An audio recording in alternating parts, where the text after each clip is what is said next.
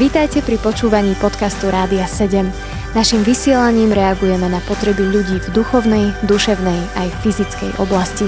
Cez ETR Rádia 7 chceme odrážať vzťah s Bohom v praktickom živote.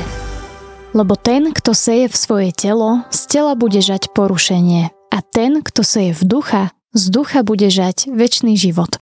Milí poslucháči, tieto slova nachádzame v liste Galackým v 6. kapitole v 8. verši a moja otázka na dnes do dnešnej relácie Navigácia na ceste je, že ako sa môže stať aj kresťanovi, aj človeku, ktorý vydal svoj život pánovi Ježišovi, že seje v svoje telo. Kde je tá hranica medzi tým, že sejem svoje telo a sejem v ducha?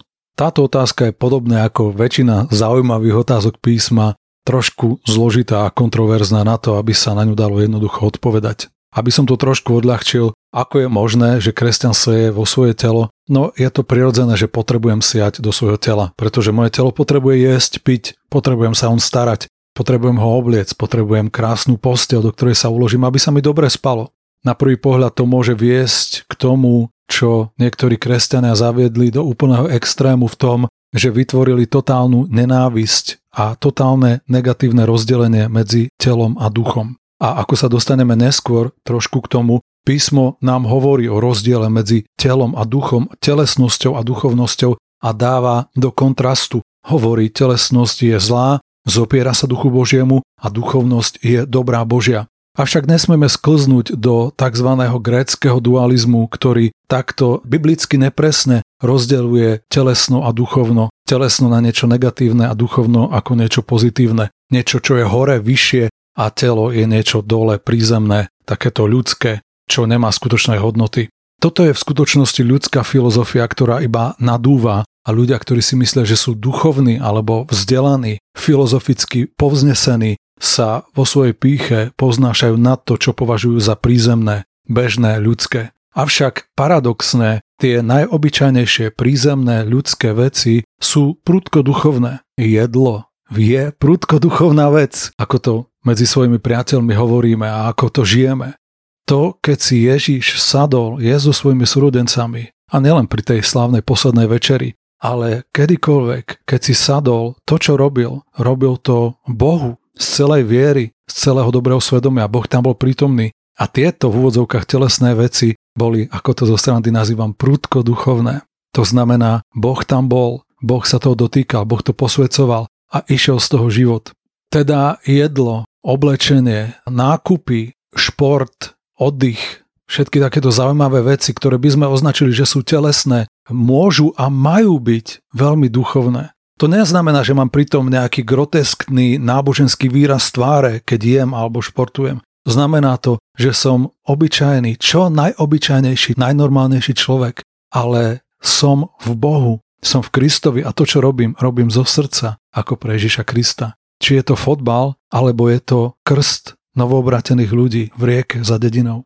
V tomto zmysle si treba dať pozor na to, čo rozdeľujeme ako telesné a ako duchovné. Samozrejme, to posolstvo písma je, že kto seje v telo, bude z tela žať porušenie a kto seje v ducha, z ducha bude žať väčší život. Teda je tu nejaký kontext, nejaká pravda písma, ktorú potrebujeme pochopiť, aby sme skutočne žali z ducha život a nežali z tela porušenie. Keď sa pozrieme na tú samotnú kapitolu, z ktorej sme vybrali tento verš, Pavol tu hovorí nejaké veľmi praktické veci o náprave ľudí zachvátených nejakým pokleskom. Hovorí vy duchovní. Čo to znamená duchovný? Znamená duchovný, že má nejaký golierik alebo nejakú vysviacku alebo pastorskú pápežskú pečať? Duchovný v tomto kontexte znamená veľmi prakticky niekoho, kto dokáže napraviť človeka zachváteného nejakým pokleskom, dajúci pozor, aby sám nebol pokúšaný. Keď som schopný sa o niekoho starať a vyťahnuť ho Božím spôsobom z poklesku, Hovorí to o tom, že som duchovný. A to znovu nemusí znamenať, že nerobím tzv. telesné veci, že sa nestaram o svoje telo, že nemám moderné šaty. Neznamená to, že nejdem k barberovi, aby ma ostrihal podľa najnovšej módy. Znamená to to, že mám otvorené srdce na realitu kráľovstva Božieho, rozumiem, ako kráľovstvo Božie funguje a užívam si živú prítomnosť Boha v tých najpraktickejších záležitostiach dňa. Prečo je do tejto kapitoly zasadené toto tvrdenie Ak je niekto vyučovaný v slove, nech sa zdieľa s tým, kto ho vyučuje, všetkým dobrým. To znamená, ak sedím pod vyučovaním niekoho, kto dáva svoj život, kto seje Božie slovo, dáva zo svojej cesty s pánom na to, aby ma vzdelal alebo v dobrom napravil, ak som, nedaj Bože, zachvátený nejakým pokleskom, ja mám rozpoznať znovu nejakú duchovnú realitu, že je tu kráľovstvo Božie, ktoré prišlo ku mne, že je tu živý Ježiš vo svojom tele, ktorý sa dotýka môjho života. Ak sa mi otvorí táto realita, do tejto reality ja môžem siať. Tu konkrétne to Pavol myslí na veľmi praktické finančné zdieľanie sa s tým, kto ma učí. Ak som v cirkvi pod vyučovaním, ja do tej cirkvi donášam svoje živé semienka, ktoré sejem a o tomto sa hovorí, že sejem do ducha a z ducha budem žať život. Tým nechcem povedať, že tým, že donesiem, dajme tomu peniaze do spoločenstva, že si zaplatím väčší život. Verím, že rozumiete tomu kontextu. Avšak, ak sa mi otvoria oči na realitu kráľstva Božieho a ja do toho zasejem, mám účasť na väčšine rastúcom kráľovstve Božom. Ak to nevidím, všetko, čo robím, je iba na úrovni tela, čo nemusí byť a priori hriešne, avšak je to iba obyčajný ľudský biznis. A nie sú mi znovu, a zase to opakujem, otvorené oči na realitu kráľovstva Božieho.